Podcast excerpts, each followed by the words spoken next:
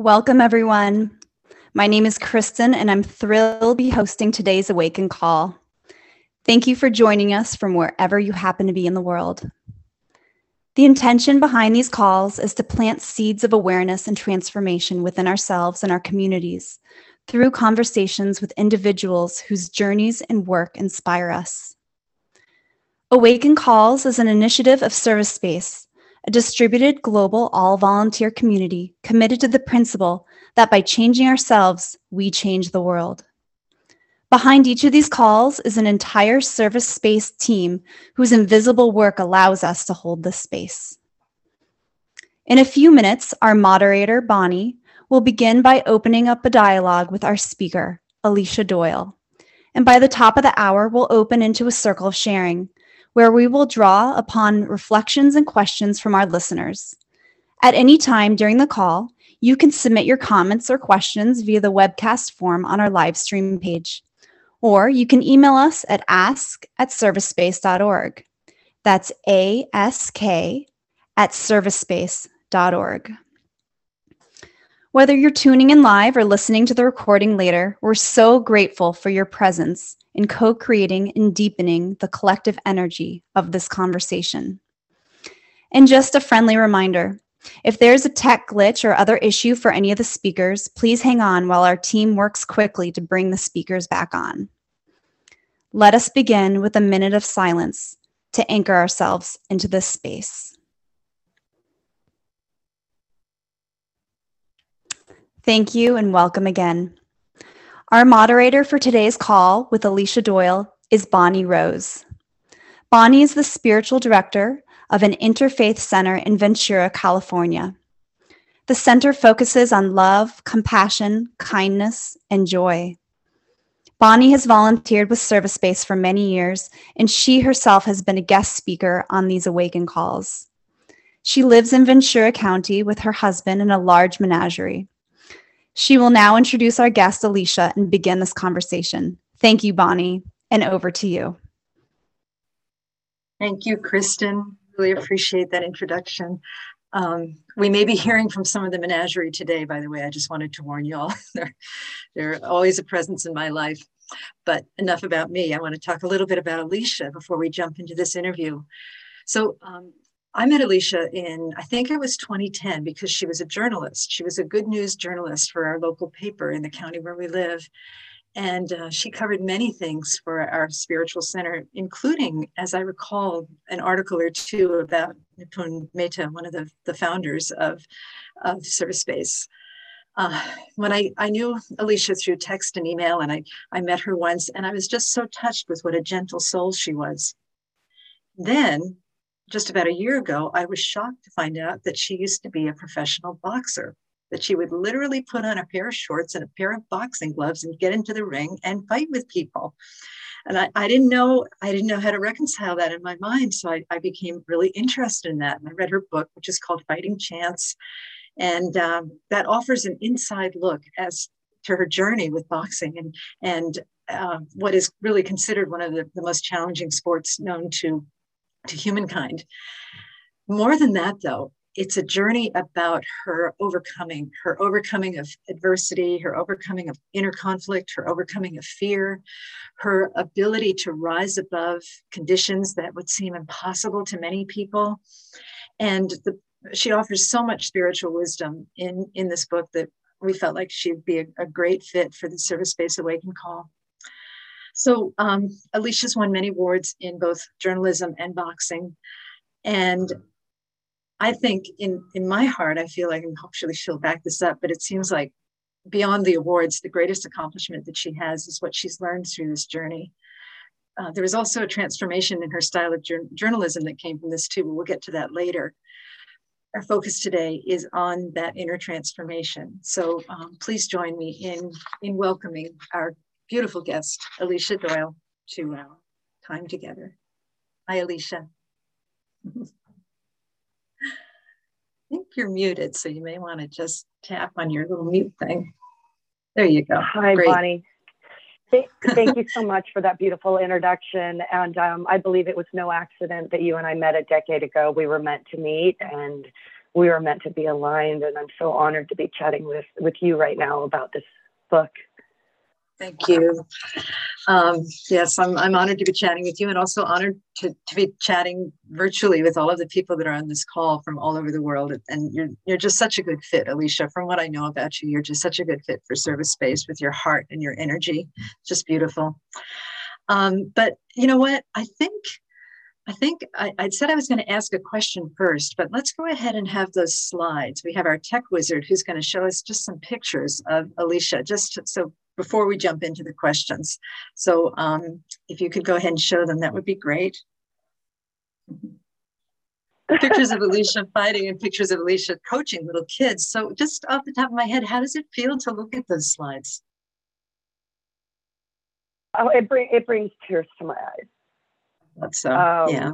The, the first show, that, yeah, that was uh, from the year 2000. Uh, that was a long time ago. And uh, I remember everything like it was yesterday. I remember every fight like it was yesterday. And then um, the last slide you showed, that's little Tegan, um, who is the daughter of the son of the owner of the boxing gym where I got my start. So it brings tears to my eyes to see, just to see the progression over the past two decades. Yeah, it's beautiful. So, um, you know, from from working on your bio and, and reading about you, I know that you started out as a journalist, and um, you moving into a career in boxing seems like quite a leap. So, tell us a little bit about how you made that leap from journalism to boxing. Um, well, I love telling the story of how I found boxing, or shall I say, how boxing found me um, because I believe it was not an accident. And I need to proceed this the story uh, by saying that I used to view boxing as the dark side.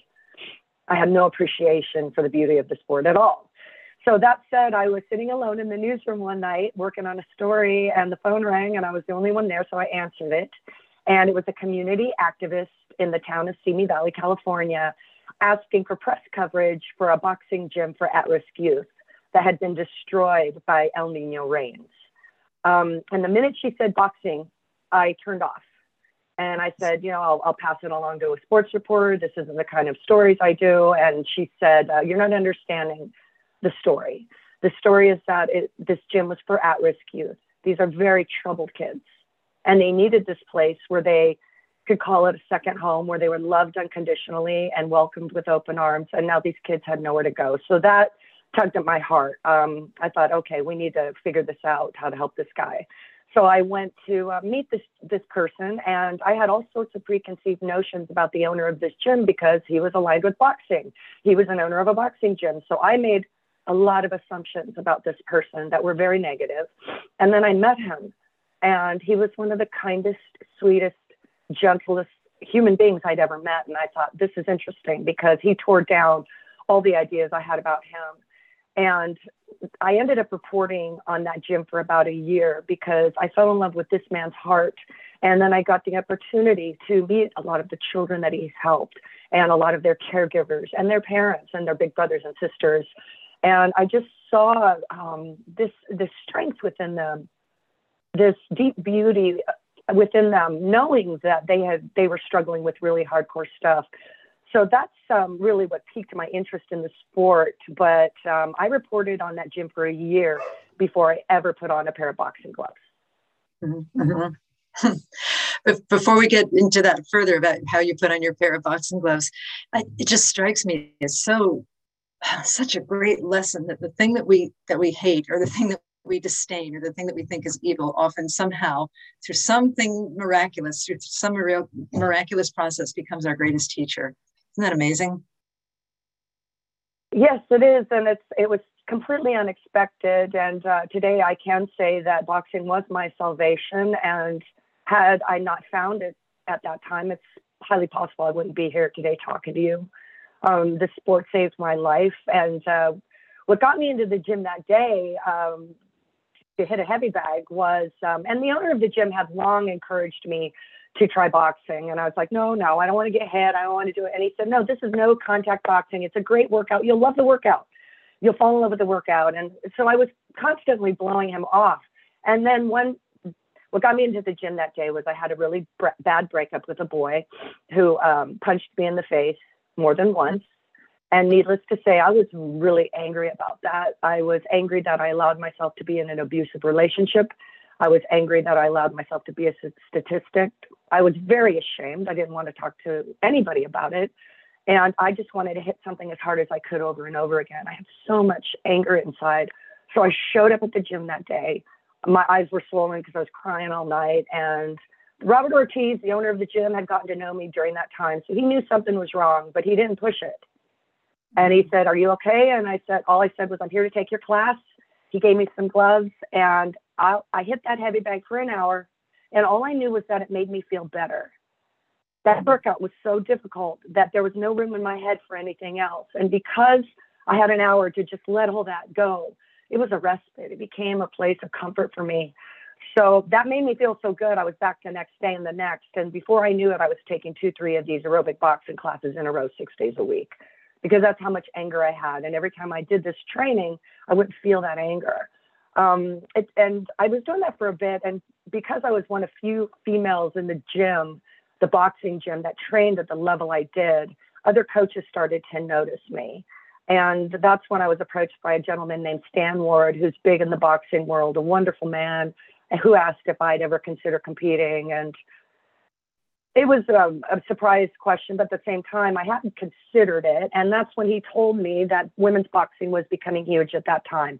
During that time, and there were only about 600 women in America who were competing in boxing. So it would have been, I could have been part of something bigger than myself. This movement for women in boxing, the sport that um, women were not allowed to box in the Olympic Games when I was competing. Women were not allowed women were allowed to box in the Olympics in the year 2012, which wasn't that long ago. And I believe myself and all my incredible female competitors, we helped pave the way for women to box in the Olympics today. Uh-huh. Yeah, you know, so it strikes me too as you're speaking that um, you had all that anger about being hit in the face and about being a statistic and all that. And there are so many ways that you could have uh, internalized either internalized that anger and done something damaging to yourself or hurt another person with that anger and and now i see a bit why you say boxing was your salvation it, it sounds like hitting that mm-hmm. bag put you on a path to really save you from from the um, the destructive effects of anger. That's wonderful. Yeah i really appreciate that. Yes it was it was thank you for for getting that. Um, it was saving me from myself and and i didn't know that right away. All i knew was that um, I was feeling great every time because the, the, the endorphins from working out, they make you feel terrific. So after every workout, I would feel great um, until I drove home and got back in my own space and got into my head again about what was going on. But that's why I kept on going to the gym. It, it literally became an addiction, these workouts. So it was really fitting for me. And I loved the fact that, you know, it's a clean and sober workout. You, you simply can't do harmful things to your body when you're when you want to become this level of athlete. And a, a nice side effect was I was getting in the best shape of my life. Yeah, yeah, yeah.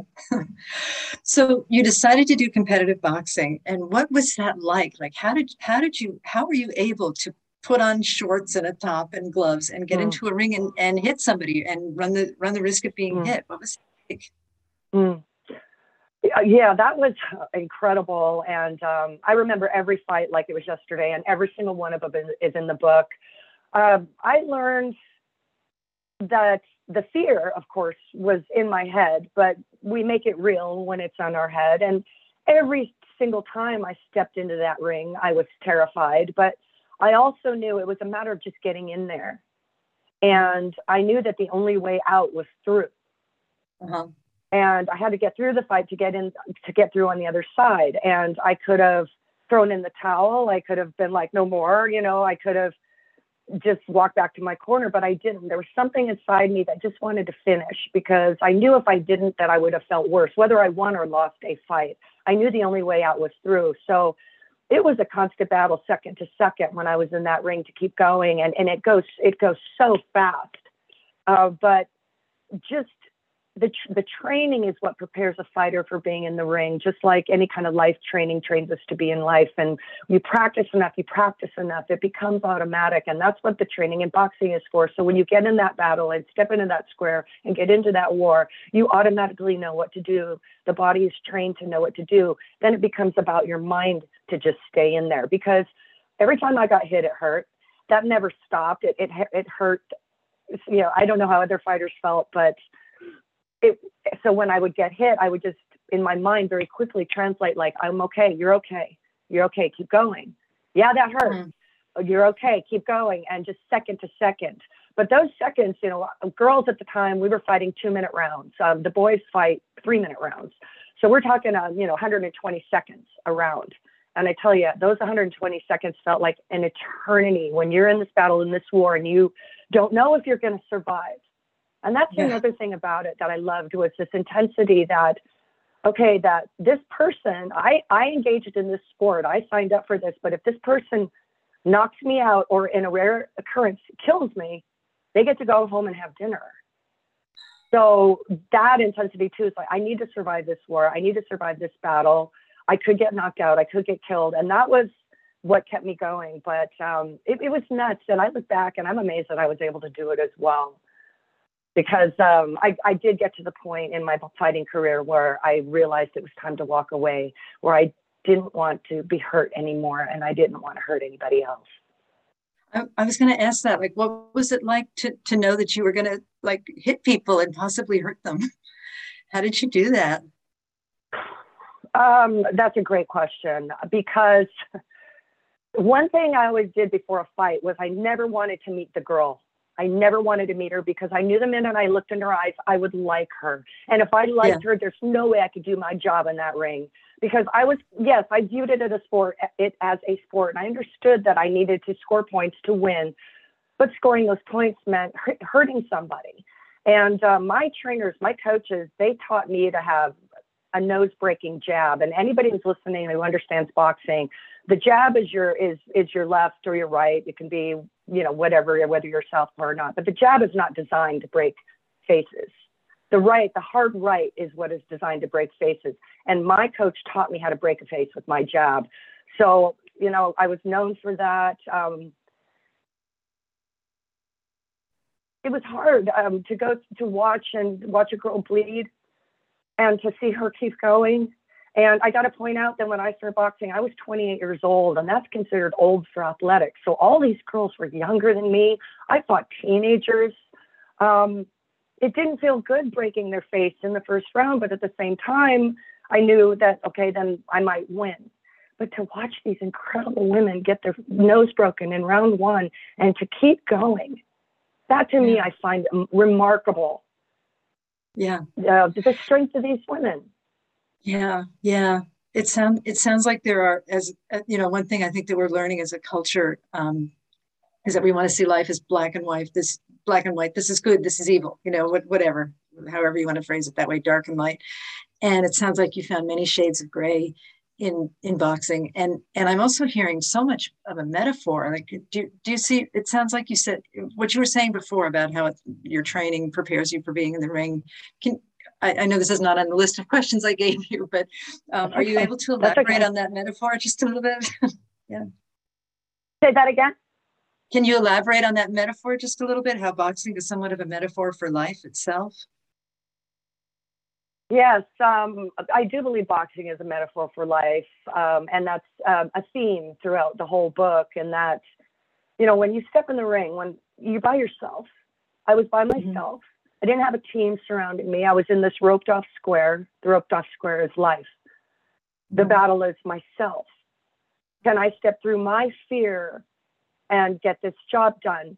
And that was a, a very personal battle. It had nothing to do with anybody else you know, how do I overcome that fear? I tell myself, I can do this. I can survive. I am a survivor. I chose this. This chose me. Um, you know, everything I was fighting was in my head, in my in my mind, and and therefore it was real. But we all have these things going on in our heads, these these battles, these inner dialogues, and it's up to us to decide how to execute that in the ring of life, so that we can survive. But we're all equipped with these skills, I believe, um, to survive and and to pinpoint what it is about ourselves that we need to overcome. It's about overcoming the self, and, and mm-hmm. that was that was something I had to figure out. And it took years to mm-hmm. overcome mm-hmm. myself. Um, I got to a point where you know I'd won all these titles. I mean, it was amazing. I got a lot of attention in the press, being one of few females, being an ex-journalist Um, and it still wasn't good enough. Mm. I still wasn't happy. Um, and, and people on the outside looking in, they thought I was remarkable, but I still didn't see that. And mm-hmm. that's when it's, that's when the, that's when the real work started was like, I have everything and I'm still unhappy. So what is that? And, and that's when the real work began. Cause I'll tell you, Bonnie, when I was boxing for two years, I thought I had found a cure for my depression and my sadness and my rage. I really believed I found this cure and it made me so happy. But when I retired, all that pain came back. Mm-hmm. It like mm-hmm. like I'd never boxed at all. And that's when I realized, okay, I gotta look deeper in this and then I have to step away from the, the fighting and this thing. I realized that boxing was just a wonderful distraction mm-hmm. from my mm-hmm. deep pain because boxing was so intense and the fights were so intense and it was all encompassing. I had to focus on boxing 100%. Otherwise, I could have gotten very hurt in that ring. But when I retired and I didn't have that focus anymore, I had to, all the stuff that was lying under the surface. It was it was right there, reminding me, hey, I'm still here. You need to look at me. Let's figure this out. And yeah, it's going to be painful and it's going to hurt, and you're going to feel like you're going through hell but you will get through to the other side because the only way out is through. And boxing prepared me for that because I mm-hmm. realized if I can survive these wars, then I can survive my inner war. Mm-hmm. That that was hard work when that when that happened. Yeah, yeah. Wow, that's that's beautiful. Thank you so much for that because I'm I'm sure that I know, I know I am. I won't speak for everybody on the call or everybody who listens in the future that we're all we're all struggling. We're all in a ring and we're all fighting our inner wars and and and figuring out how to how to navigate all of that. Um, and I want to get to how, how you navigated that in a little bit. But before we do, I I a couple of things. My my mind's going everywhere because I have lots of questions for you. But one of them was I love um, it. Good, good.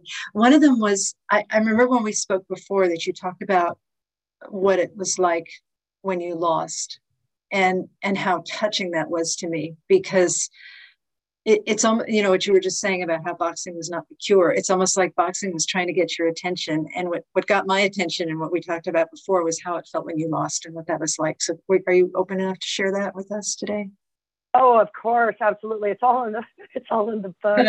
Um, yeah, okay. and I I must say, and, and, I appreciate you you providing a safe space for me to um, to express this.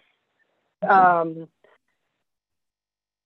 I um, I took my losses really, really hard, and um, what was so interesting about it was people watching. You know, when you're boxing and you lose, it's like you're naked in front of the world. Mm. And um, but even when I lost, like everybody in the boxing world and the people in the audience, and even people from rival gyms, whether I lost or won, they would embrace me after every fight because they understood that I survived a war and it didn't matter if I won or lost. But in my mind, I wanted that win. It was just so important to me to have that W. So um, when I lost, I would, I would just withdraw. Um, I remember I, I had a tournament fight and it was remarkable. It was three days of boxing, back to back boxing in a row. And I had gone all the way to the finals. I beat one opponent one day, one opponent the second day, and then the third opponent on the third day I was scheduled to fight, and I wanted to win that tournament. But it was uh, on my third day of boxing, and I was tired. I was mm-hmm. tired, and um, I lost by a couple of points. Um, and after that, I just went to a room. I found a room um, in the center, and I just sat in a corner and I cried. And um, you know, the kind of crying where you're hyperventilating, kind of crying.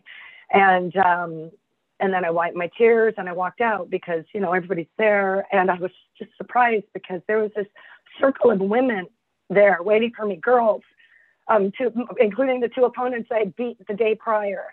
And they were standing there waiting for me and they saw and they just surrounded me and hugged me and told me how remarkable I was. And I tell you, that strength of these women, that female energy, including the opponents that I beat the days prior, they were the ones that were my soft place to land. And I didn't know these women, you know, but it was, it was like God saying, like, it's okay, you know, and I'm realizing too later on that the only one being hard on myself was me, nobody else. Yeah. It was yeah. me. And I, I had to look at that too. I had to be like, why? Why am I so devastated when I lost a fight? And I knew that meaning was a lot deeper because I was so devastated. And I realized it to go back and back and back, you know, to the childhood and all those triggers of just, you know, feeling, never feeling good enough. And mm-hmm. so I, you know, I was able to make that connection. But those, those are things that popped up a lot where it's like, why am I acting this way now as an adult? And then connecting that to something that happened in childhood and realizing, okay, I need to I need to rectify and fix that thing in my mind and in my heart. What happened to me in childhood? Otherwise, this stuff is never going to go away. And and that's when the work. That's the work. That's the hard part. But it was it was right in my face. God was showing me what I needed to do, and um, you know, and He did give me the tools to work through it. Um, basically, just knowing in those moments where I I didn't want to go on mm-hmm. were the times mm-hmm. when I really sat still and I talked to God. And God mm-hmm. got me through it all. Mm-hmm. Are you talking about boxing or after boxing? Because you said after boxing, that's when a lot of the real healing began.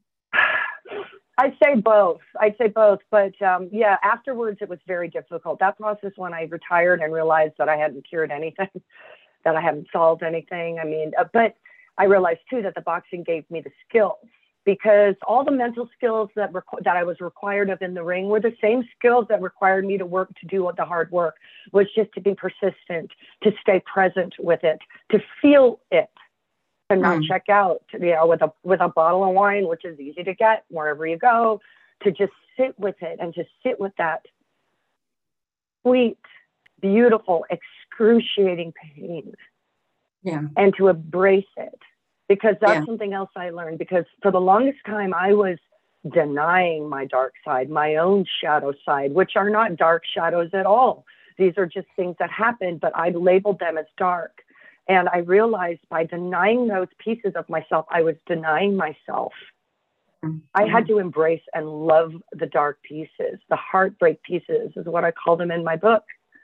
You know, these, uh, you know, we're all made up of puzzle. We, we're, we are all a very unique puzzle with all these beautiful pieces. And we all have heartbreak pieces, these painful things that we don't want to remember. We want to throw them away. We don't want to stick them in our puzzle. But when we do that, our puzzle is incomplete. And I realized that I had those heartbreak pieces, those were the pieces I really had to love. Mm, and that yeah. was hard. And yeah. and the help, you know, it's like God, God loved those pieces. God loves those pieces. Why can't I? And yeah. then it became a recognition of I was torturing myself. Yeah. I'm an I was an adult. I'm an adult now. So if that's happening, it's me doing it to me. It's nobody doing it, nobody else doing it to me. So digging into that deeply. But yes, of course, God has been my rock and my foundation the entire time. And I I got to credit my mom for that, for the spiritual upbringing that I was raised in. Um, if it wasn't for that, I would not have the skills to navigate yeah. life, to navigate what I went through as a kid, even, even oh, now the, the teaching is embedded in me and I live by it every day because it works and it brings me a lot of comfort. Mm-hmm. So when you say the teaching, you mean um, that embracing every every part of yourself and recognizing that that God or higher power or spirit, whatever whatever we want to call it, actually loves you exactly as you are. Yeah. Absolutely. And yes, like the spiritual foundation, um, I'm, I'm so grateful for because without it, I, I wouldn't have got, been able to, to go through what I did with the boxing or anything else for that matter. You know, looking back and contemplating the times when, when things really could have gotten extremely bad as a child and these strange things that would happen that would, you know, step in between this, this harm's way. I mean, it happened over and over again. And, and God doesn't stop. God's always there for us. You know, we do have free will, but just knowing that I had Him there, and um, you know, I was raised Methodist while my mom was married, and then after her divorce, uh, we started um, going to a church in Colorado called the Science of Mind, based on the teaching of Ernest Holmes, and um, I remember my mom enrolled me into the children's class, and I didn't want to go because I was a defiant child, and that's where we learned really magnificent things like how to read each other's auras and that sort of thing. We would read from, you know, the book. They had a child's version, so we would read through that. Um, but back then, I didn't, I didn't understand what this incredible gift was that my mom was giving me. You know, that that was something that later on it was like, wow, all that teaching, you know, it makes sense. And, and these, th- these are things I can live by for my entire life. And it's such a beautiful teaching and it, and it, and it is quite simple. Yeah. So um, I'm, I'm lucky that I found her and, you know, it's in alignment, of course, with, you know, with your church and your spiritual teaching, you know, and uh, who we are as humans on this planet, that we're these, we're all bundles of energy and we're all very special and we're unique, but at the same time, we're all connected. And that's really important, you know, yeah. to embrace each other and to love each other and to be vulnerable because that's what makes us beautiful. Yeah. It's amazing to me too to, to look at the um the, the path that you took your childhood and then this this influx of spirituality here that you know maybe you didn't really want at the time but but then over here you've got boxing which which also i mean and then and then you have this pain and you have the boyfriend that hits you in the face and how it's all it, it all really is like a puzzle and it's all it seems like it, it again and this is I'm, i don't mean to impose my religious beliefs on anybody but that everything is conspiring for a greater for a greater good for a greater emergence oh, yeah. of something within you oh yeah i want to actually talk a little bit about some of the the um the the um, work that you did at Kid Gloves because when you when you started the call, you mentioned that that you were attracted to it because it was a place for children that who were at risk, and and in the photos that we showed, we showed you coaching children. So um, tell us a little bit about that, and especially what did you learn from the kids and their families? Oh wow.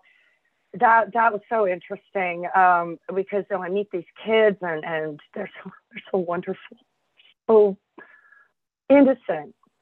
Mm-hmm. And um, I, I, realized right away the re- that the reason why I resonated to these kids was because I was the same. Mm-hmm. They didn't know that. They see this reporter, you know, looking like I do, and uh, they didn't know my past or my history. Nobody, in fact, knew until I wrote that book what really happened to me. But I resonated to them because I'm like, okay, these kids are going through some really hard stuff like I did, but you know, they can still laugh and they're still sweet and they still have hopes and um, that's that's what made me fall in love with them and um, you know and i'm still a coach at kid gloves boxing today i'm still a coach there because i i love them and they come in and some of them come in um, they come in broken yeah. Uh, they come in shy, broken. They're they're looking at the ground. They're not talking to anybody. And and these we understand these kids. There's something we just innately understand them and we love them no matter what. And they understand very quickly that this is a place where they're going to go where grown-ups are going to show them nothing but love and support that there is nothing there's nothing wrong they're not doing anything wrong. And i tell you these kids that walk in all shy and scared and sad a month later they're coming in like they walk in like they own the place. Wow. Like they own the place. And, and they light up. And the next thing you know they're leading the class and they're they're standing taller and their shoulders are back and they have that confidence. And with the children i coach it is no contact boxing. I may, i want to make that really clear. We're not hitting each other we're not hitting each other. It's all the training. There's something about the boxing training that when a kid masters a punch or a combination it just boosts them like from the inside out in terms of their confidence because boxing is an incredibly difficult sport. So for them to master any of these skills makes them understand that basically they can do that. They can do anything. Yeah. Yeah. So it's so important that, um, yeah, go ahead. Oh, sorry. No, you go. You go. It's okay. Go ahead. Oh, it's, to, to me, it's important that I stay, um, that I'm still aligned with Kid Gloves Boxing. You know, this is 20 years after I retired because um, that that energy in that gym and the owner Robert Ortiz, it's a really special place, and it's hard to describe unless you're in there. But it's a place of beauty and peace and love and joy. Um, amazing athletes, of course. When you get in that collective energy of people that are athletes that are take the best care of themselves, it's a it's an awesome, powerful energy. So that's uh, you know I still go back because I love coaching the kids, but it's also because I need I need that grounding. It keeps me grounded, and it reminds me of it reminds me of one of the reasons why I'm here Mm-hmm. and that I'm meant to be here. And the fact that I'm there coaching them, it's like, okay, I, I am meant to be here. I'm supposed to be here. I'm here for a reason. And I need, you know, I need that sometimes more than I don't to remind myself, okay, I'm, I need, I'm, I'm here because I'm supposed to be, and and God does have a plan, and I just have to keep going. Yeah, well, that's wonderful. Um, uh, you you mentioned also um, when we spoke that, um, and in, in, your book as well, that um, your your path through boxing changed your path through journalism as well. So, mm. um, can you tell us a little bit about what that was? And I'd, I'd love to hear that story about the the the child. The I won't oh, I won't give it. You know what yeah, I'm talking about? Yeah. yeah. yeah. So mm-hmm. wow. Okay. So you know, I, I was a journalist starting in my early 20s. I worked for the Los Angeles Times, the Daily News, the San Diego Union Tribune, you know, the biggest metropolitan newspapers in Southern California. And um, I used to be a very cutthroat journalist. I and I was very good at it. I always, you know, back then it was the heyday of journalism where I'd be competing. You know, every time there was a story, a breaking story, I'd show up and there would be reporters from every paper in the Southland. There would be news stations there. It was a big deal. So we were all kind of had this friendly rivalry of who's going to get the best story on the front page. And that's all I cared about back then. Um, so um, that said, I went, I went on an assignment and um, it was okay. So it was in Moorpark, and some of you listening, if you're from that town, you might even remember this. This was over 20 years ago. Moorpark was a very small, uh, beautiful town, and it still is. And a, a little boy went missing. Joel Birchfield. He had blonde hair, blue eyes, little boy in grade school. He just went missing. He didn't come home from school. And the next thing you know, um, the police, every, it's this, this hunt for this child. They didn't know he had been kidnapped. I mean, they were thinking the worst and I show up with my photographer to the to their house where it's a media frenzy. And and then you know people from the neighborhood coming out there's children running around everywhere. It was a kind of a sleepy cul-de-sac kind of a neighborhood.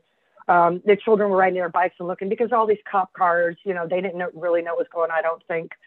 I'm standing on the sidewalk with my photographer and i'm looking at this and, the, and i say to my photographer and there's children around. I say to him i said there's one thing that those other reporters don't have. And he said, What? And I said, They don't have a picture of Joel. Nobody has a picture of Joel. So there was a child standing with within earshot, and he says to me, I have a picture of Joel.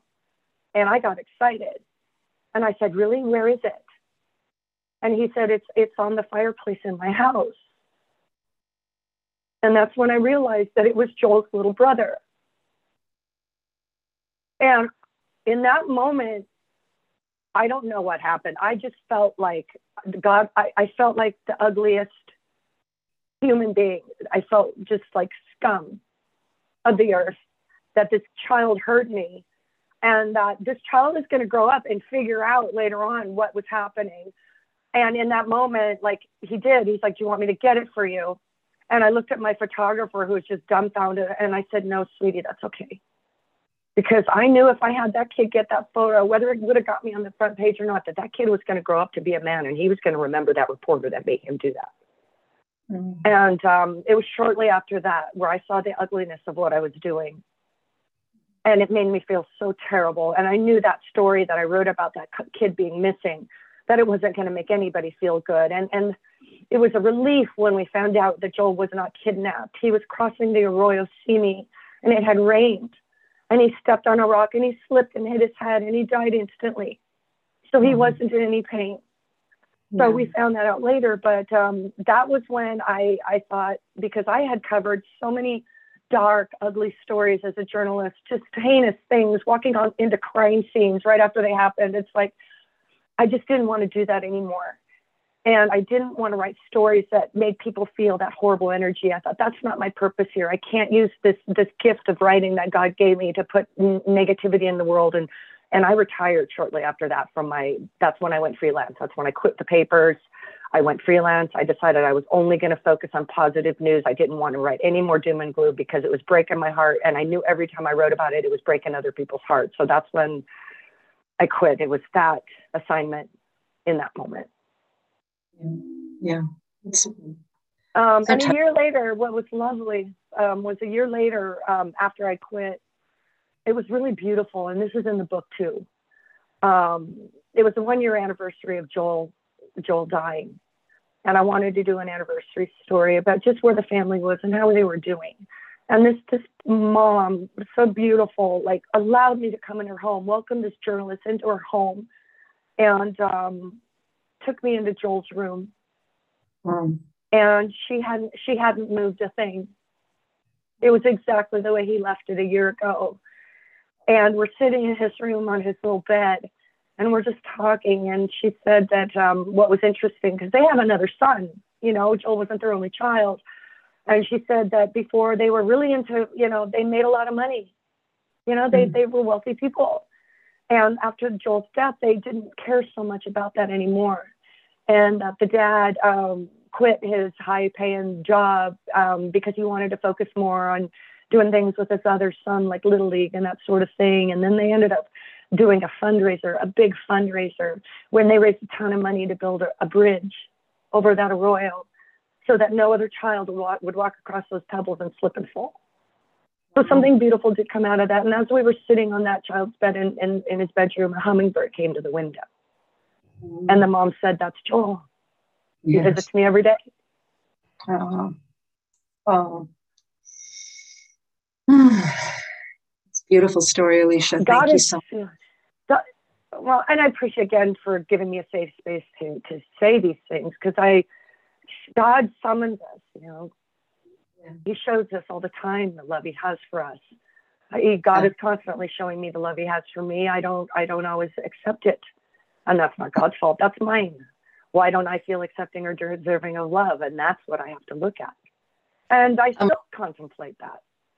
I'm only laughing because it's like looking in a mirror, you know. the the uh, why, yeah, the why yeah, why why do we why do we do this to ourselves? Why do we beat ourselves up? And and I did come to that point where, you know, when I retired from boxing, it, it became very clear to me that I was signing up for this pain. I was the one stepping into that world of hurt. Mm-hmm. And I realized that all the pain and the and all the, the pain, like that was long over. My childhood was over. I was an adult woman. And I had to ask myself, why am I continuing to hurt myself? It wasn't those girls who were hurting me. I was hurting myself by stepping in there. Yeah, and I finally yeah. decided that I didn't want to hurt anymore. I didn't want to yeah. get beat up anymore. And I sure as heck didn't want to beat anybody else up. Yeah. Yeah. It's a it's a different kind of pain, isn't it? It's like the the pain that you inflict upon yourself that's that's sort of purposeless. But then I mean it, it is and it isn't because that that pain led you to something beautiful. And then I'm, you know, I'm thinking also of the pain of Joel's loss and how we both teared up a little bit and how how close love and loss are, you know, and and how it's I, I just is feeling like it's just a flower opening. It's all like a lotus blossom with the mud, you know, you got the mud too, all opening up into something greater. The other thing too, yeah. we have 10 more minutes um, and I'm, I'm not I'm not sure where to go but okay I'm gonna I'm gonna ask you this because we're talking about children so I find it so yeah. interesting that you were called to um, to serve basically at this kid gloves gym where you not only healed yourself but it, i'm i think you're being modest. I think you did a, you've done a lot of great work in terms of bringing forth the best in many many children. And a great epiphany came to you in the story with joel where the little brother wanted to show you show you his picture and you decided that that wasn't going to be you anymore. It's a beautiful epiphany and, and the respect and the integrity and the honor that you showed in that changed the course of your life in amazing ways i'm sure and um, when we spoke the other day in our pre-interview you mentioned that you're oh, that you're getting engaged in the world of children again and i wonder if you might tell us a little bit about that yes oh that makes me so happy so uh, uh, yes, my, my first book is beautiful, and I'm very, very lucky. And um, it's won three literary awards, which I couldn't have asked for more. And it's touching people's lives, which is exactly what I wanted it to do. Um, but it was it was hard to write, and um, so my next endeavor, and I'm super excited about this, are children's books, which I'm doing with my best friend Cheryl Smith who is a genius at writing rhymes and limericks. And um, they're cute. Three, the first three are already written, and they're based on food. And so the characters are food. So the first book is called Paquito the Taquito. So the character is the taquito.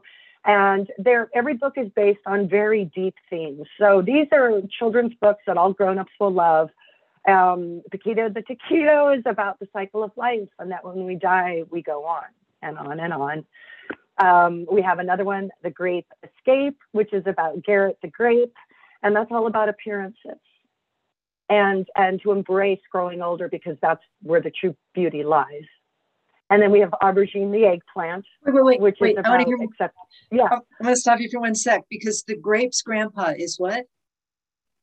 The grapes. Oh, grape, so the grape uh, is the, a... the grape escape.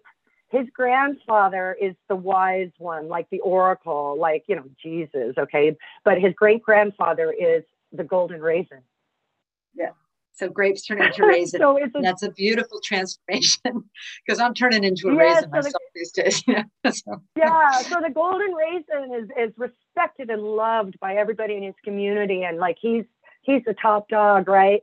But the little raisins, you know, they're born and they're naive, they're dumb, you know, they got tight skin and they're really plump, and they they think they're all that, and they try to coerce Garrett the Great to go on these stupid these adventures where they basically get themselves into trouble. But he's wise because he's got a great grandfather who's the golden raisin. And he oh. all he wants is to be like the golden raisin. That's all he wants. So he goes through all these trials and tribulations. He ends up coming back to his little community and has this discussion with the golden raisin. And that book just uh, it'll make you laugh, it'll make you cry. Um, my best friend Cheryl just um, who is very intuitive, um, a Reiki master herself. So I would just give her a general idea, and she would write it, and and it, they're brilliant. I mean, they're clicking into place so quickly. I know they were. We know they were meant to be, and we were absolutely supposed to do it because we were having so much fun, and the creative process is so beautiful. So right now we're just um, we're looking for an illustrator, and uh, we're they are they are going to be published this year. Oh, that's so wonderful. Thanks. so in everything that we talked about today, we're we're um, we're getting we're getting down to the to concluding our time together. But in everything that you've learned in your life, whether it's been through boxing or your childhood or your spiritual training or through writing children's books or writing your your uh, your book about boxing, what is what's your greatest hope for the world?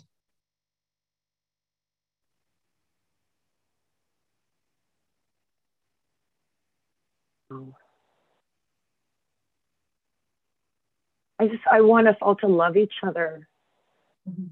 and accept each other. And I want the world, I want every person to, to love themselves, to really love themselves and to understand how precious they are. Because every single person on this planet that's alive right now is absolutely precious and they are absolutely meant to be here and they are here for a reason. And I know that because they're here because we are here. Um, there, there's we are connected to each other. Everything we do matters. And to understand that we are collectively as one, we really are. And that probably sounds cliche, but it is true. We are all connected, and every single thing we do does matter. And there is a ripple effect to everything we do, whether it's quote good or bad. There is going to be a result from those choices. And I try to live my life being as kind as I can. You know, I I'm not always. I'm only human, but I strive just to be um, the kindness that you know that Jesus exhibited. Mm-hmm. This this intense love that he exhibited, that he never faltered away from. I'm I am a very fallible human. I'm not even close to this man Jesus that walked, who was a man who lived his life a certain way. And I, I, do aspire to be like that. It's incredibly difficult, but um, every person here is special and every human is special. And um, I just hope that everything I do connects everybody in a positive way. Mm-hmm. So it seems like that's part of your vision for the world and also the, the contribution that you that you are, are making is is connecting people in a positive way and and what a mm, what a beautiful journey, you know? I mean, uh, even the parts where you allegedly connected people in a way that you didn't, that, that in, in, hindsight, you wish you, you maybe hadn't, like writing about the crime scenes and all of that stuff. It just seems like it was just foot, footprints, foot, footsteps, stepping stones on that journey that brought you to this beautiful place where you are now, you know, and how, what a great opportunity it is to love, to love that, you know, to love, love everything, that everything belongs. You know, you mentioned um, you mentioned Jesus. I thought when I read about you that you that you were Buddhist. You don't you you do Buddhist practice as well? Did I did I read that wrong? Yes. Yeah. Yes, I am a Buddhist, and um, for the longest time, many years of my life, people were saying, "You're a Buddhist. You're really a Buddhist at heart." Um, and I thought, okay, yeah, yeah, and it makes sense to me. It's a beautiful philosophy, is what I love about Buddhism. Um, but of course, I believe in Jesus and God. Of course, I do, and I think a lot of people have a mix of a lot of beautiful things and religions and teachings. And um, I like to take, you know, the beautiful pieces of all those teachings and incorporate them into my life, whatever works, you know, um, for anybody or myself. But uh, I just resonate to Buddhism because it's, it's, in my opinion, very honest. Um, one of the Buddhist teaching is that life is suffering. And um, and it doesn't it, that doesn't mean anything dark or negative. It just means that's part of the beauty of being alive of being human. Is part of it is suffering. And suffering can be a beautiful thing if we can go get on get through to the other side and and and look at it you know in a different way.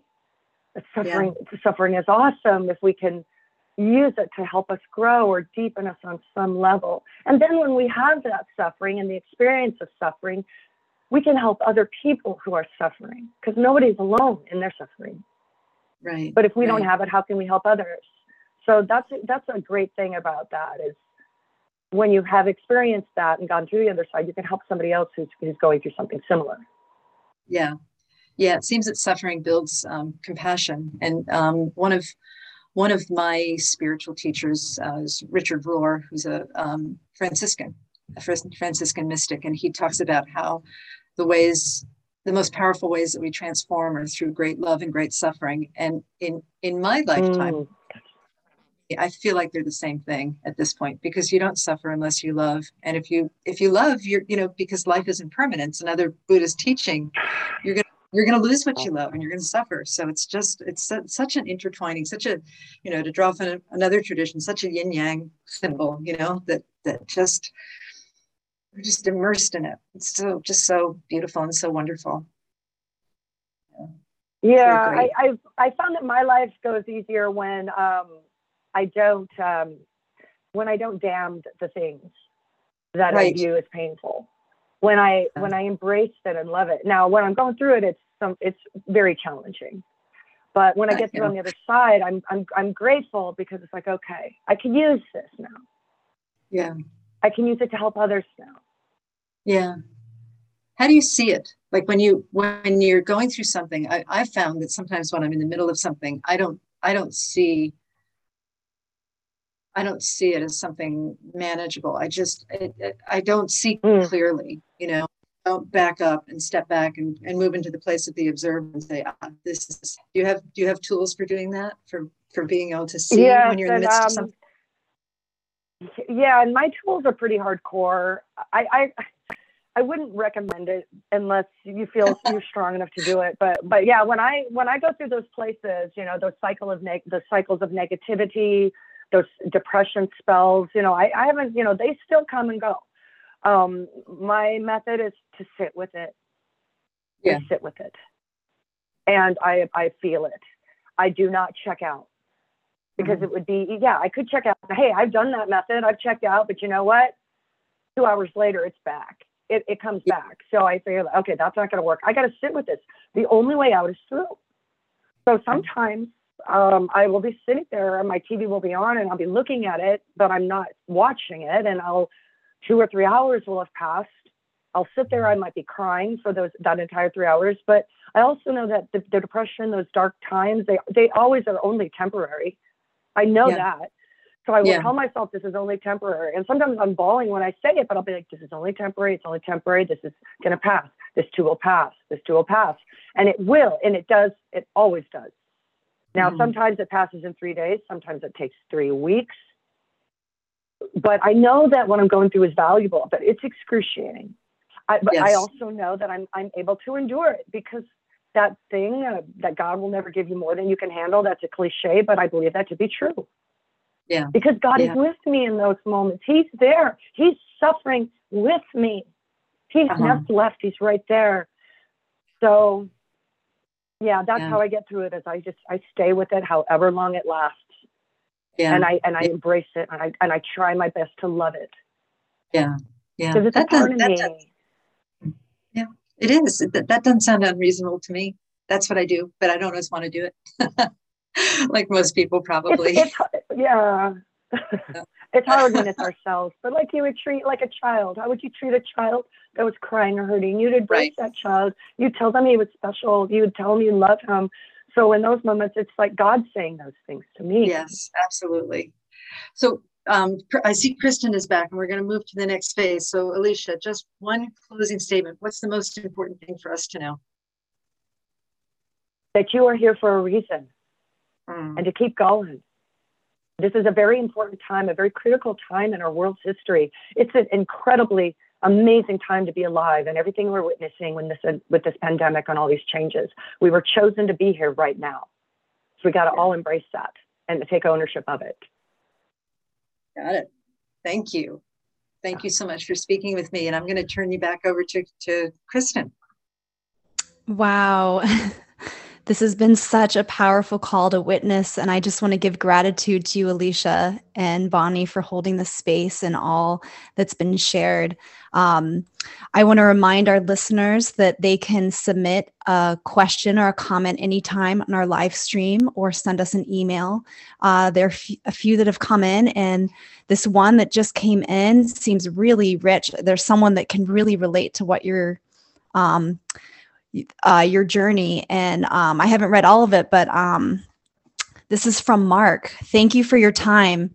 After giving my life to Christ in 2018, I found myself going through a difficult spiritual battle and also discovered boxing around the same time, which I've been doing on and off since.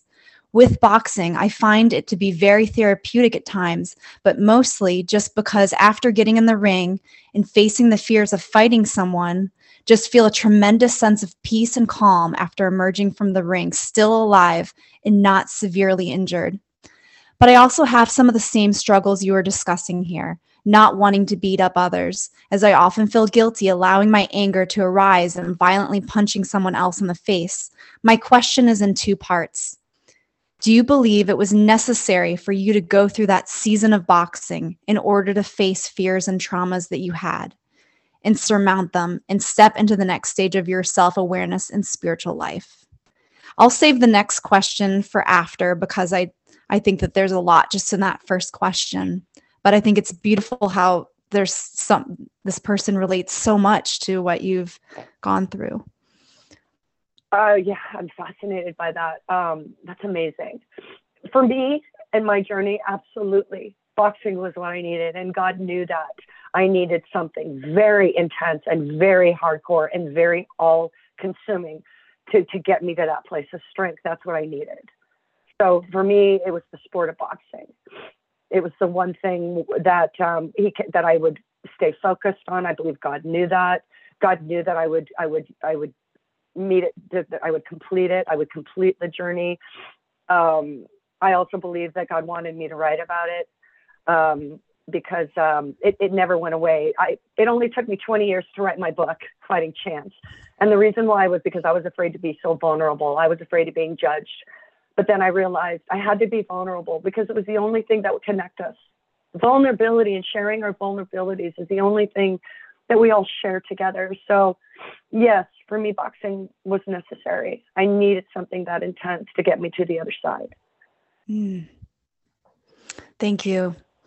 The second qu- part of the question from Mark is Do you believe that the sport and inherent violence of boxing can be reconciled with self love and the religious and spiritual values of Jesus that you discuss?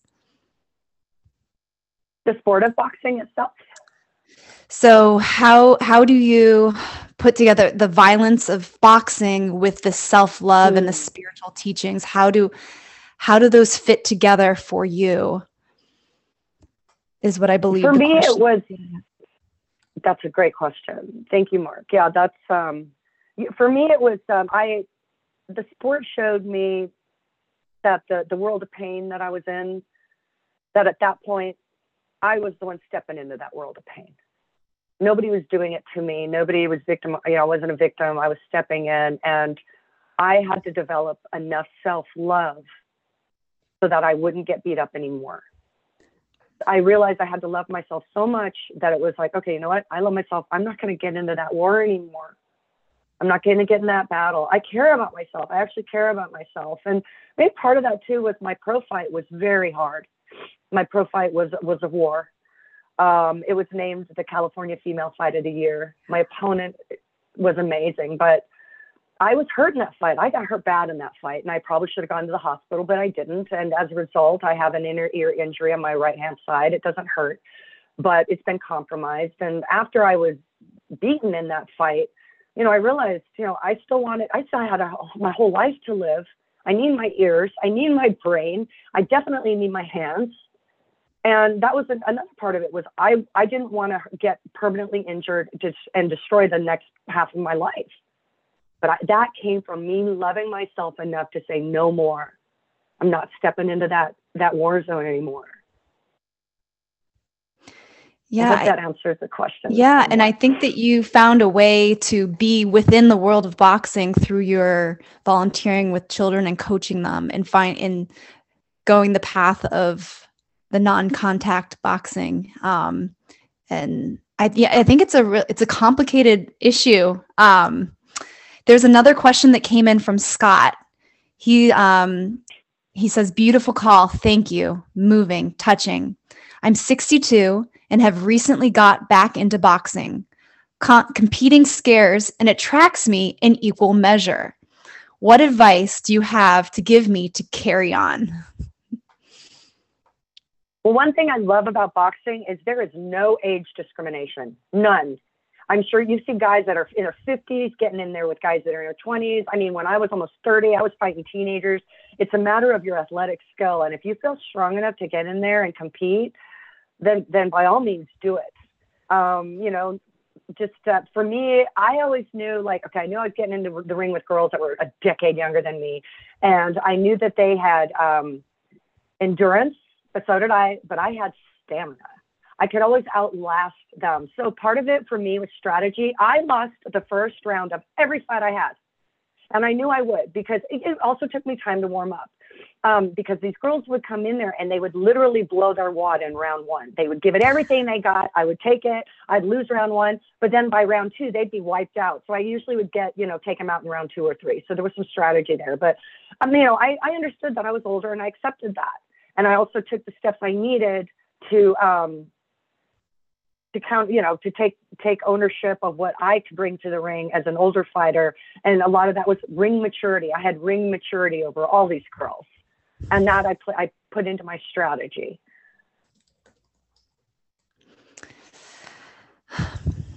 Awesome, wonderful. Um, I hope Scott continues, and we'll see if he gets in the, in the ring again. Um, uh, one of the things, this is a question of my own that I was one thinking about before this call. Um, one of the things that was moving, so moving to me in your memoir was the description of what it was like directly after so many of the these boxing matches, partic- between you and your opponent. You talked about this a little bit mm. um, on this call about what it was like after that tournament and being embraced, mm-hmm. how you you felt that those girls that you fought were were kind of your cushion and your pillow through that um, after that last loss. Um, and I, I just found it so beautiful how you and your opponent displayed so much mutual respect and sportsmanship. And it felt to me more beyond a formality.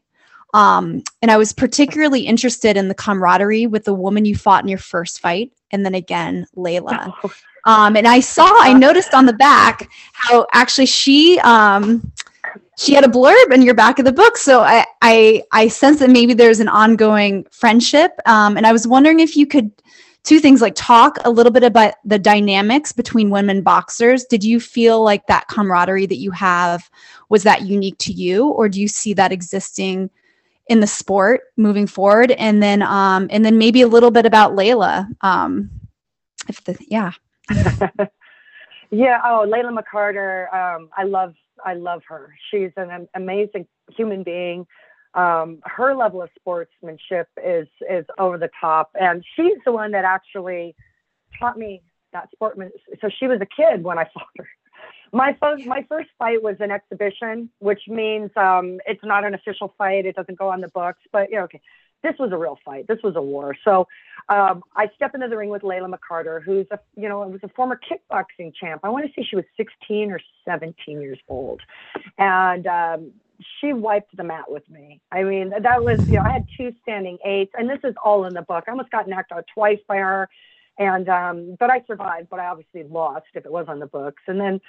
And then I ended up training, and then fast forward, I ended up fighting her again. And I remember being terrified when I saw the matchups that I was matched up with Layla again. And I fought her again because back then there were so few women in America competing that it was normal for girls to be matched up more than once. There were not there weren't that many of us.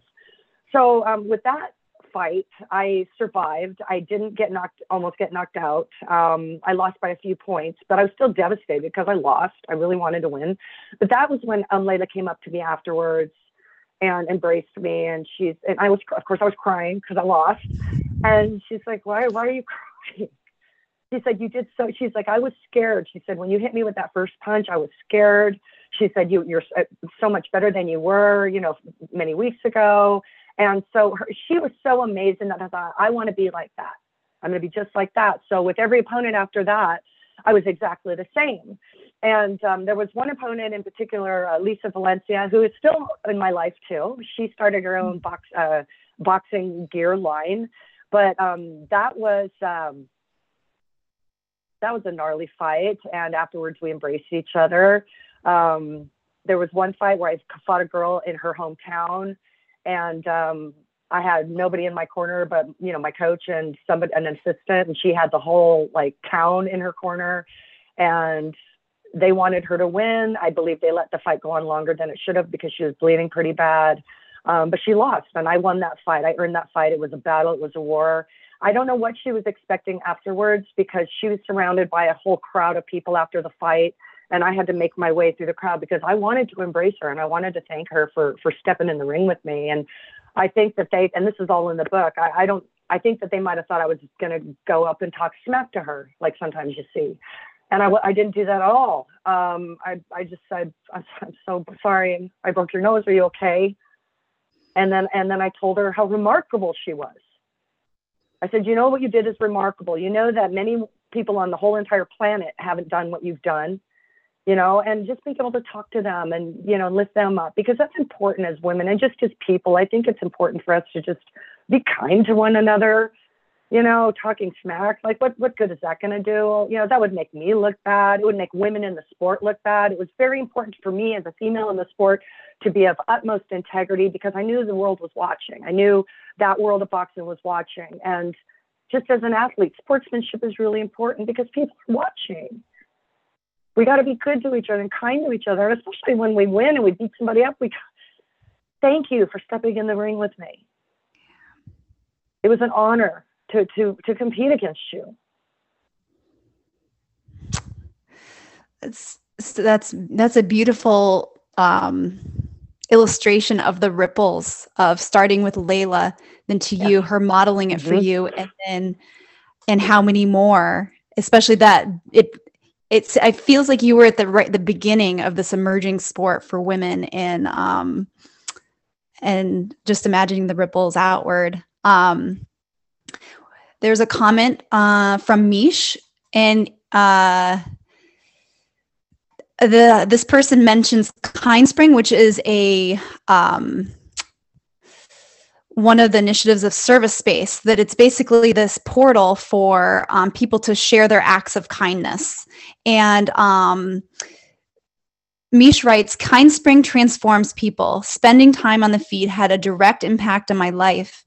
Um, lit up the kindness center of my mind. Life was never the same. Grateful. And i just i see the connection between um between KindSpring and the work that you did making that decision to to change your freelance reporting career from mm-hmm. the doom and gloom stories to focusing on the on the good news. And I know you talked about Joel um, and uh, reporting on his story and his family, but I was wondering if if you if there's another favorite good news story that you felt inclined to share with us.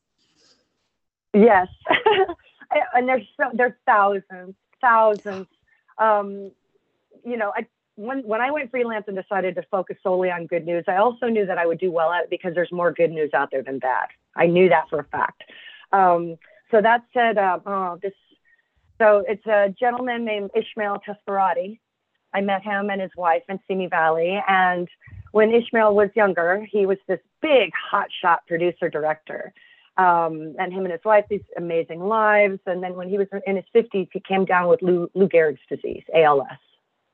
And for people who don't know what that is, basically it robs you of, of every motor function in your body, but your brain is perfectly fine, but you can't move. There's so in, in Ishmael's case, the only thing that he could move on his body was the blink of one eye. He could blink with one eye. So his wife figured out how to create a way for Ishmael to communicate by blinking with one eye. Now, keep in mind, this guy's brain is still brilliant, but he can't move. And um, so she created this alphabet chart and basically blink at a time, one blink at a time, one letter, one word, one sentence, one paragraph at a time. This guy wrote a book with the help of his wife. And the book is called One Blink at a Time. So I got the, I had the, the honor of meeting these people and being fascinated. And what really touched my heart, well, besides from the fact that this guy's remarkable and wrote a book by blinking one eye, was their love for each other. That's what really hit my heart was they, these people had it all. They had, you know, they had, they were wonderful people. They had money. They, you know, he was a director. And then all of a sudden his life changed. And this walking away was not, never something this woman considered, his wife, Cheryl never walked away. She stayed by his side. She loved him. And I, in, in those moments when I'm sitting there watching this and the, the amount of care that's required for this man, I, I had, I asked myself silently, would I be able to do this? If I had a husband and this happened to my husband, would I stay? And I mean, I really thought about that. And this woman, you know, and I, of course I had to ask the question, you know, a lot of, not many, some people might not stay. Why did you stay? And she said, it, to her, it was like a ridiculous question She said, because I love him. So, you know, they gave him not a very, you know, doctors were like telling him he wasn't going to live for past this age, whatever. He's still alive. Well, he died this past year. So his spirit is enormous here, but this was just recent that he passed away. Um, but his wisdom and his love and his gift to the world lives on in that book that he wrote. And his wife is, is amazing. Um, but yeah, Cheryl and Ishmael Tesperati are the two people that really touched my heart. And I ended up writing numerous stories about them. I mean, I wrote, a, they were included in a, in a Valentine's story I wrote about what, you know, true love, what real love is.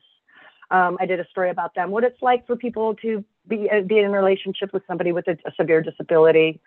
Um, so yeah, they were two of my favorite people, and I had the pleasure to see Cheryl at one of my recent book signings. Um, but yeah, Ishmael passed away um, not that many months ago. Hmm. Thank you for sharing about them. Um, yeah. Um, I wanted to follow up. Um, one of the beauties of having this be live um, is that there's actually a follow up comment from Scott, the 62 year old boxer. He said, Thank you, Alicia, for your answer. I agree with you that we are all connected, and the best way out is always through. I shall buy your book. Thank you again. You are a beautiful soul. Soul. Thank you. Oh, that's that's awfully nice. That's mm-hmm. awfully nice, Scott. Yeah, and Scott, if you don't want to like compete, compete, you can always spar. Like, and you'll be protected. You'll be wearing protective headgear. You know, it's not as dangerous, and you might be able to get the same kind of Russian effect that you'd like just through mm-hmm. sparring. You don't have to step into the the incredible danger of fighting, you know, professionally. which is very dangerous, as you know. I wanted to ask you about um, like you you say that you know boxing called you. And um mm-hmm. and then and then there was a time where that call was no longer you you weren't called although you kind of were you were kind of wanting to go back to boxing but you knew that it wasn't the right thing. And then you um in your book i think you mentioned that you were really drawn to the long hikes. And i wanted to ask what is yeah. calling you right now? Do you still feel um, the call of nature to do these long hikes? Or tell us tell us about what's calling you right now? Yeah, well, um, I still, of course, kid gloves. I, I'm still addicted to coaching and addicted to being with those children. They call me all the time. Um, I love them, and I know um, you know they do a lot for me and I do a lot for them. So that calls me yes. Um, the hikes were really great because I would always hike alone, and these hikes would take hours on end, and it was just a really good time for me to just think and think and contemplate. Um, you know, I still go on long walks. I live in one of the most beautiful cities in the world, the city of Ventura, where um, everything around is so beautiful. Um, but what's calling me now is is love and peace and for the you know i'm 51 years old now so for the next half of my life i want my life to be as drama free as possible i want it to be filled with love and joy and i want to give give the gift of love and joy to the world through my children's books and and uh, the last half of my life I, i'm never going to stop writing i'm going to write until the moment i take my last breath because i believe that's why i'm here and um, these children's books, you could see, they get me so excited. And I know they're going to do well and they're going to make people laugh and cry like we do when we write them and put them together. So, what's calling me is just to continue to follow God's word and listen to Him and, and try to be the best human I can be and to not hurt anyone. I'm going to try real hard to not hurt anyone. And um, continue to do God's work however He calls me to do it. Mm. It can you can see just hearing you talk about it um, about the children's book and your spiritual path how how alive and connected you are with that and it's um thank you i'm gonna uh, there's one more comment before i ask my last question um, and this is a reflection from david and I think that uh, he he starts out with I do see boxing to be a violent sport, be it male or female. I think boxing, as well as most activity, can be a tool of transformation. Congratulations that boxing was that for you and you let it be. Sometimes the way out is in. That's exact. That's it feels like the theme for today. Many years ago, I spent three years in a seminary wanting to become a Catholic priest. It was a space in which I started my transformation from trying to fit in a program that was outside of me to allowing myself to look inside and become what I am. It was a transformation for me from image to real, which many years still goes on. And I think that uh, this comment says so much about like it doesn't have to be boxing it doesn't have to be i mean right. i think there's so many ways to transform and have that journey um, that there uh, so many of our listeners are relating to what you've shared um, even if they've never really thought about boxing itself. Um, the the final question that we have for all guests on Awakin Call is um, how can we in the Awakin Calls community and the broader ServiceSpace ecosystem support your vision and work in the world? Oh. So how can how can we support you? Oh, that's so so kind. Well, I would love for people to read Fighting Chance because I believe the the lessons and the message and the themes are universal yes. in Fighting Chance. Yes, it's about boxing, but at the same time, it's not about boxing at all. It's not. It's about looking deep within ourselves and digging deep and and finding out the love, the deep love, innate love that we were all born with that we can give ourselves into the world. Um, I, the more people that read in Fighting Chance, the happier it makes me. And the best part is when complete strangers email me after reading my book about their their journey or our our, our the, the similarities that we had in our journeys. Um, you know, I I cry over these emails. Um, these are strangers, but at the same time, they're not you know we are all connected um, it's important for me to get the message out there just because i believe there's beautiful nuggets of wisdom in my book and I'm, and they're not me per se these are these are pieces of wisdom given to me um, the reason why fighting chance is so amazing is because i journaled the whole time i boxed for the entire two years i was journaling and writing down these incredibly spiritual deep things that my coaches would say because it used to shock me that these guys would say these things. So I'd write it down immediately. These were deeply spiritual men. So that's another reason why Fighting Chance is so great is I got to convey these messages that these masters gave to me. And that's another reason why I was meant to write that book and why boxing, why it came into my life. God nudged me into the sport by throwing the children in there. I think God knew she is not going to resonate to boxing if it's just boxing, but we know God's like, I know Alicia likes kids. That'll get her in there. And it worked because if I, if it wasn't for those children, I never would have, never would have moved on with that story. I would have written one and, and just walked away. I ended up writing numerous stories about that gym.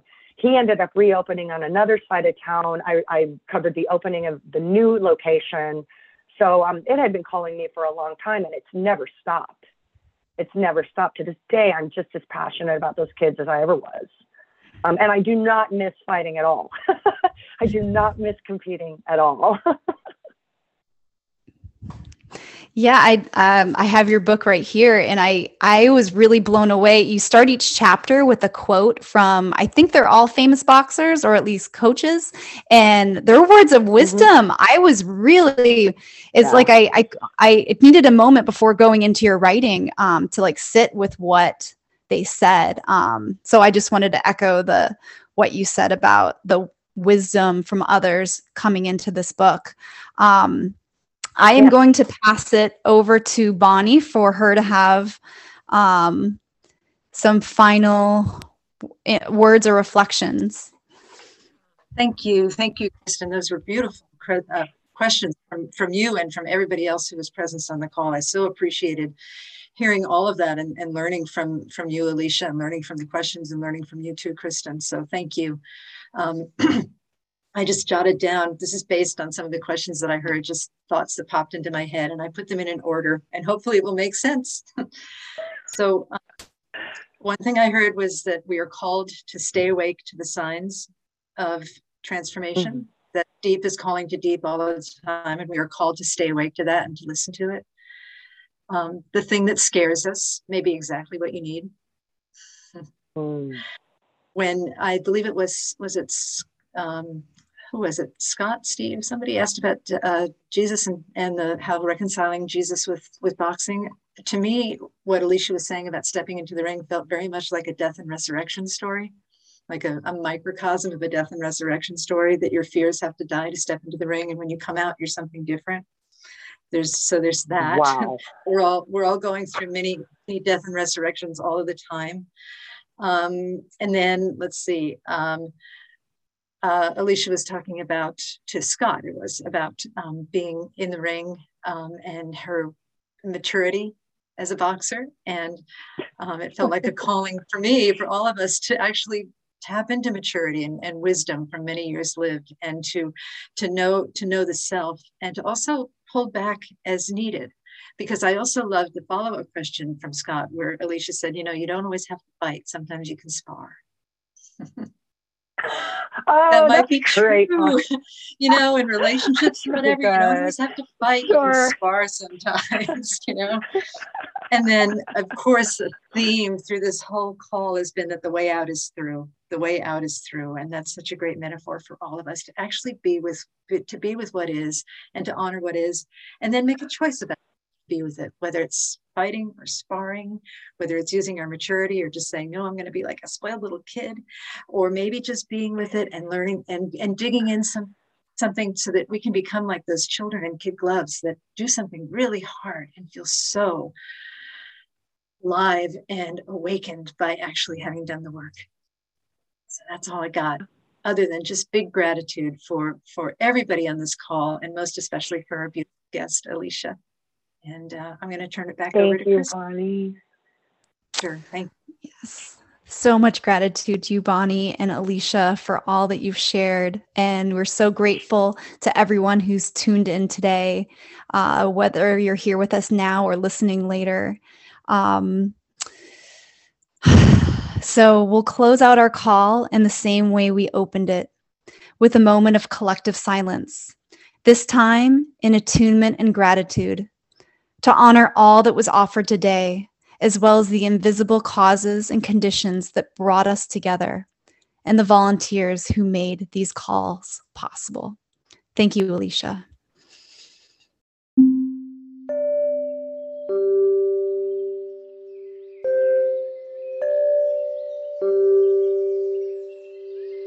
Thank you for listening to a recording of Awakin Calls.